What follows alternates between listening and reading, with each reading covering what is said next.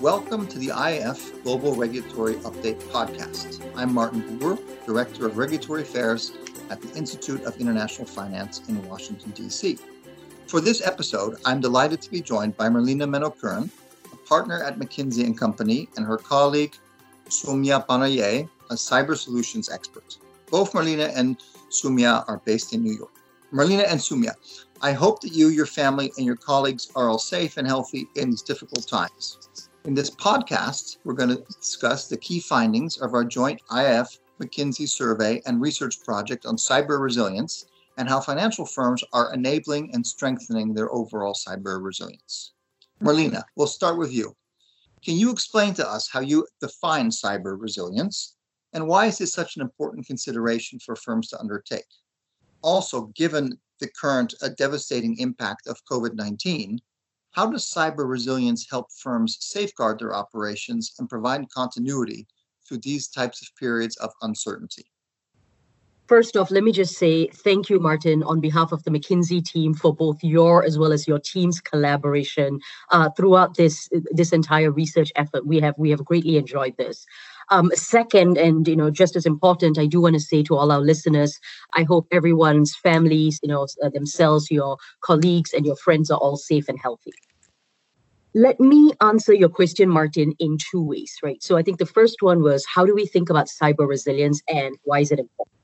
So, so we think of cyber resilience as within the broad umbrella of operational resilience, which is the ability to adapt to changing conditions and, and to be able to, you know, both withstand and then very quickly recover from any disruption due to emergencies. And so, and so this could be, you know, everything from terrorism to cyber attacks to pandemics to natural disasters, um, as well as I'm sure we can think of a range of other, you know, emergency scenarios. Um, of course, this is important to, to, to, to firms to ensure that they are able to be responsive to changes in the environment and able to meet their mission and their goals. And then we get to the second part of your question, which is, you know, you said given the devastating impact of COVID 19, um, how can you show cyber resilience here to actually safeguard the operations, right? And I think COVID 19 is, uh, is a use case and a very important use case around testing and, you know, proving the resilience of many firms. Um, our our point of view when it comes to cybersecurity is COVID nineteen presents a dual mission for CISOs as well as their you know security teams, right?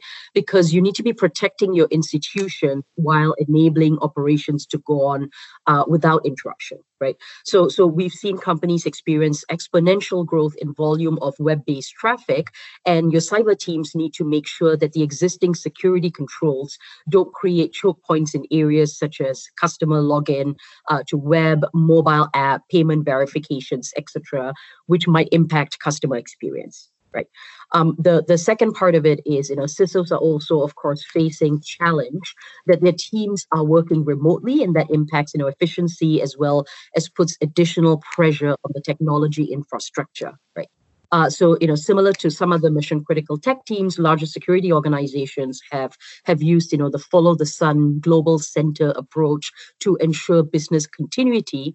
The the the global nature of this, you know, pandemic is actually creating even more challenges for, you know, security operations, etc., that, that were actually designed for physically, you know, access controlled environment. And so and so these are challenging times for sure. And you know, a a, a a good way to actually test the resilience planning that that you know firms have been very actively doing.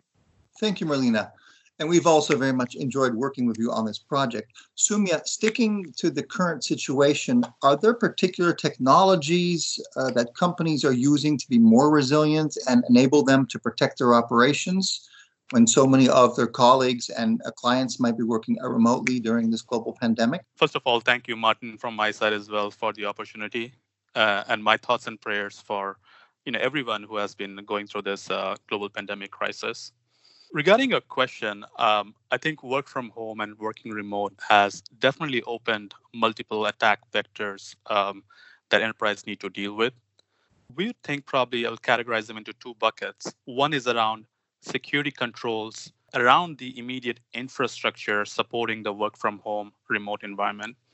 And the second bucket is around security controls around your existing business operations that need to be tweaked in or, or tightened due to the increased attack surface being exposed.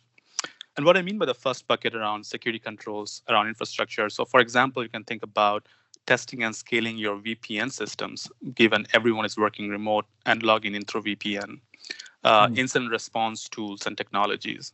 Uh, the companies may also want to vis- visit the access management policies on how employees connect to critical infrastructure through personal devices or open internet-facing channels, which was not a uh, you know option before. The the other part of it is like looking into the vulnerabilities around your video conferencing applications.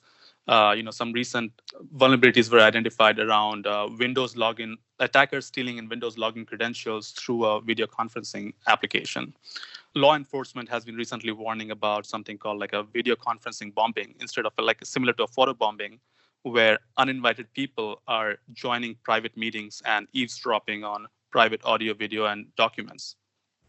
So, organize as an organization, you definitely need to lay down those enterprise standards around how people will now need to conduct business in this remote work environment. And I would say the second category is, uh, you know, tightening or tweaking their existing business operations. Um, so think about areas like application access rights.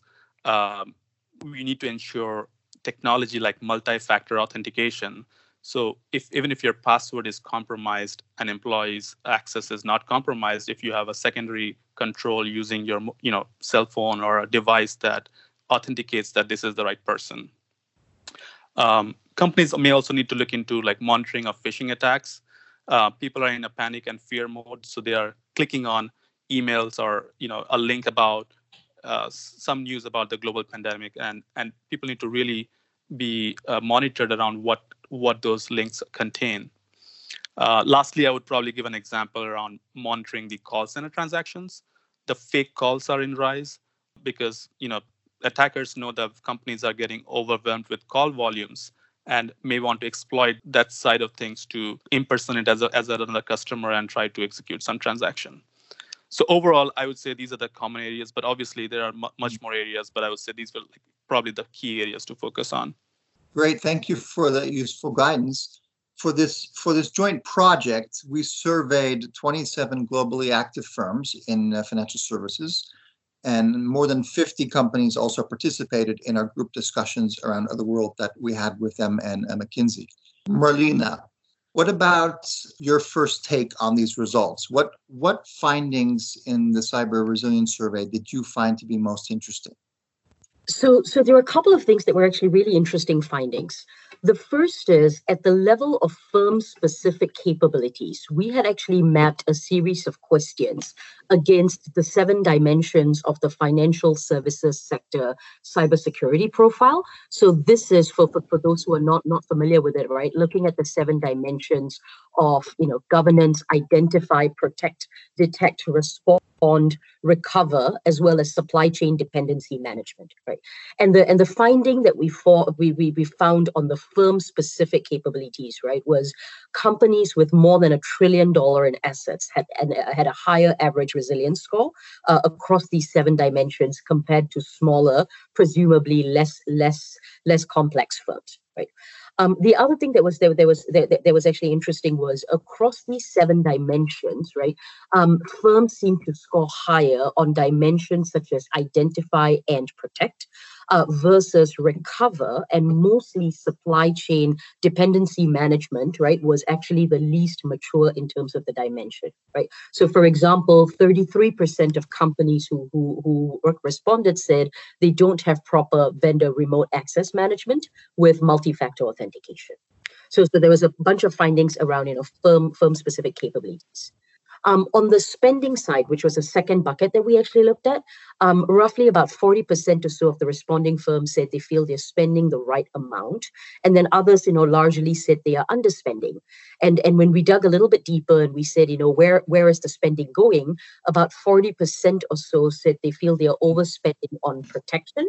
And, you know, about 50%, so about half the respondents said they are underspending on recover as well as supply chain, which, which goes in line with the findings on the capabilities itself, right? And and it raises an important question, which which which which we can talk about later about you know thinking about not just you know spending writ large, but thinking about spending in which areas and how do you you know manage that over time.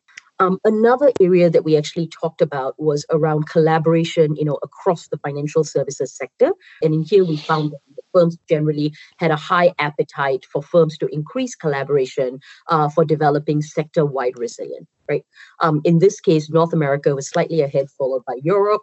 But but as everyone knows, the cyber threats are global in nature, and so you're only as strong as your weakest link in the global chain, right? And so we see this as an interesting opportunity to raise the financial services sector collaboration across the globe. Great, thank you, Merlina. Turning to you, Soumya, and given your extensive experience in the cybersecurity industry, were there any results that for you were quite surprising? Yeah, you know, Martin. So I've been, you know, in the cybersecurity field for over 13 years now, and it's interesting to see that a lot has changed, you know, over the over the time. And I've served across the globe, and I've seen the companies in, you know, in in, in multiple continents. Um, it's important to now talk about advanced analytics and AI to solve cybersecurity threats, but it's equally important to look at some of the basics you know, such as companies need to be fully aware of their assets, have robust patch management, and quick turnaround in fixing identified vulnerabilities. And these are the basics that have been there for, you know, since I have been um, serving clients in this area. And our survey found some of these basics still remain as the same concern as it used to be. You know, some large financial services across the board are still working through to ensure effective hygiene of their technology infrastructure in a, in a sustainable manner.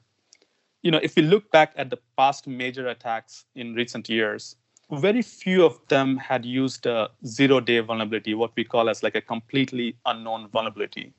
Most cybersecurity compromises are based on known vulnerabilities. You know, people know about it, but attackers were able to exploit the security control gaps and the delay in remediation of these vulnerabilities to you know breach data or, or do some more malicious activity so i think that was a good insight for me you know doing a survey now that some of these issues are still something that financial services especially needs to needs to tackle with the firms that participated in our survey are large um, international firms who are already among the most sophisticated when it comes to cyber resilience. Merlina, what are some of the key challenges that even these firms have identified, and what can be done about them? So the biggest challenge we heard through the survey was around talent gap in cyber, right? And, and I, th- I don't think this would be surprising to folks, but we see even the largest global firms actually struggling with this um, due to demand in recent years, right? So uh, you have we've got a great many number of organizations uh, that are competing to hire in a somewhat limited talent pool, and so you know we we saw about fifty percent of the companies say they expect their team size to grow in the near future due to both changes in the responsibilities as well as necessary capabilities that actually need to be put in place. Um, of course, you know, firms are firms are doing everything they can to meet this talent need, right? Including, you know, sourcing from you know greater number of markets, uh, working through a public-private partnership to actually increase the talent pool, you know, within within certain areas, including in North America, Um, the other challenges that, that, that we saw coming out of this is um, how to reduce cyber risk as firms are increasingly adopting cloud, right? How to think about cyber risk um, as you're going through digital transformations. Many of these firms are in, in peril right now, um, digitizing processes, customer slash client outreach. And so thinking through how to embed cybersecurity within those digital um, and then, of course, unsurprisingly, we, we, we, we heard, you know, several things around challenges for managing regulatory compliance. Uh, the regulatory landscape has obviously, you know, increased uh, in terms of expectations of protection of customer data, client data. And so firms are also challenged to actually make sure that they keep up with it. I think one thing that we are we are increasingly starting to see among the larger firms as they as they deal with these challenges, you know, cloud, digital, regulatory, is the bringing together of multiple uh, groups within the organization to deal with the cyber uh, uh, risk, right? So not just relying on the security teams, but but you know also pulling in risk compliance as as what needed, so so that you can have a firm wide response to actually each of these challenges.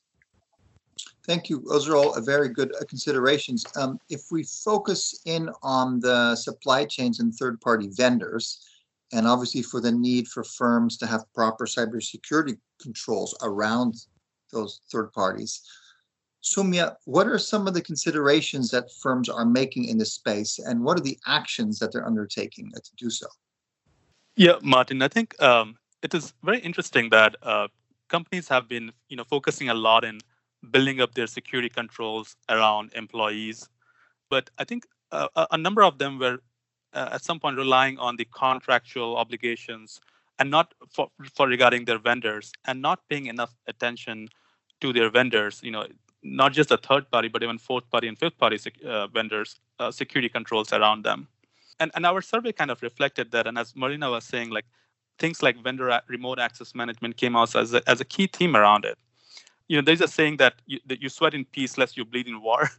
Uh, and if you see the current circumstances, um, people who had invested, companies who had invested in like vendor remote access, would be would be worrying less about, uh, you know, going through this uh, crisis during this. You know, people are working remote because their vendors are working remote across the globe, and and that is a huge concern for some companies that that have not proper controls around this area. So in addition to the access control, I would say some of the sophisticated, especially financial services companies, are integrating their kind of a joint monitoring and response capabilities with their vendors.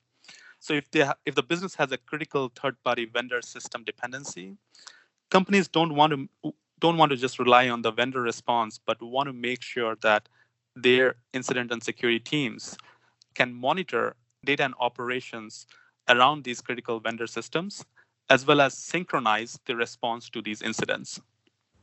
So yeah, I would say access management, incident response, and, and joint monitoring would be the key themes I have seen regarding the vendor and supply chain management from a cybersecurity standpoint. Perfect, thank you. In this uh, report, we also concluded with a number of recommendations, uh, you know, based on on the survey responses and what we learned from our members, in terms of what a firm can do to enhance their cybersecurity posture. Merlina, can you share with us some of these leading practices uh, and why these are the most useful ones? So, so clearly, a, a, key a key piece in terms of leading practices is around reducing the supply chain risk. Just just given you know, unsurprisingly, how that came out as you know a, a, a dimension that is of lower maturity beyond that there is also just the making sure firms do the basics right? So for instance patching the vulnerabilities making sure you know your uh, you have current vulnerability scan coverage you've, you've got the right set of patch patch management practices and that there is transparency to the senior leadership right? In terms of when there are actually delays or or when you might be accepting the risk right um, I think I think there is also a piece here around just making sure there is a closer look in terms of evaluating cyber spending against key risks as well as the impact of the spending on actually reducing the risk. Right. This has obviously been a big challenge for firms, but I think over time, as as, as we're seeing, you know, a range of tools and mechanisms to actually reduce cyber risk, just being sharper about where the investments are actually going in terms of the risk management. Right.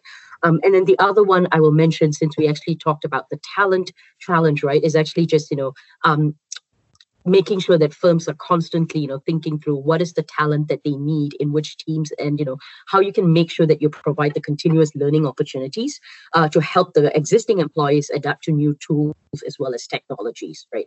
There may be instances on you know operational processes that could rely on automation but there is also plenty of need for cyber talent and just making sure that you're keeping the employees current in terms of the technologies and methodologies that are out there so you really have to balance your people, processes, and what we call plants in the past.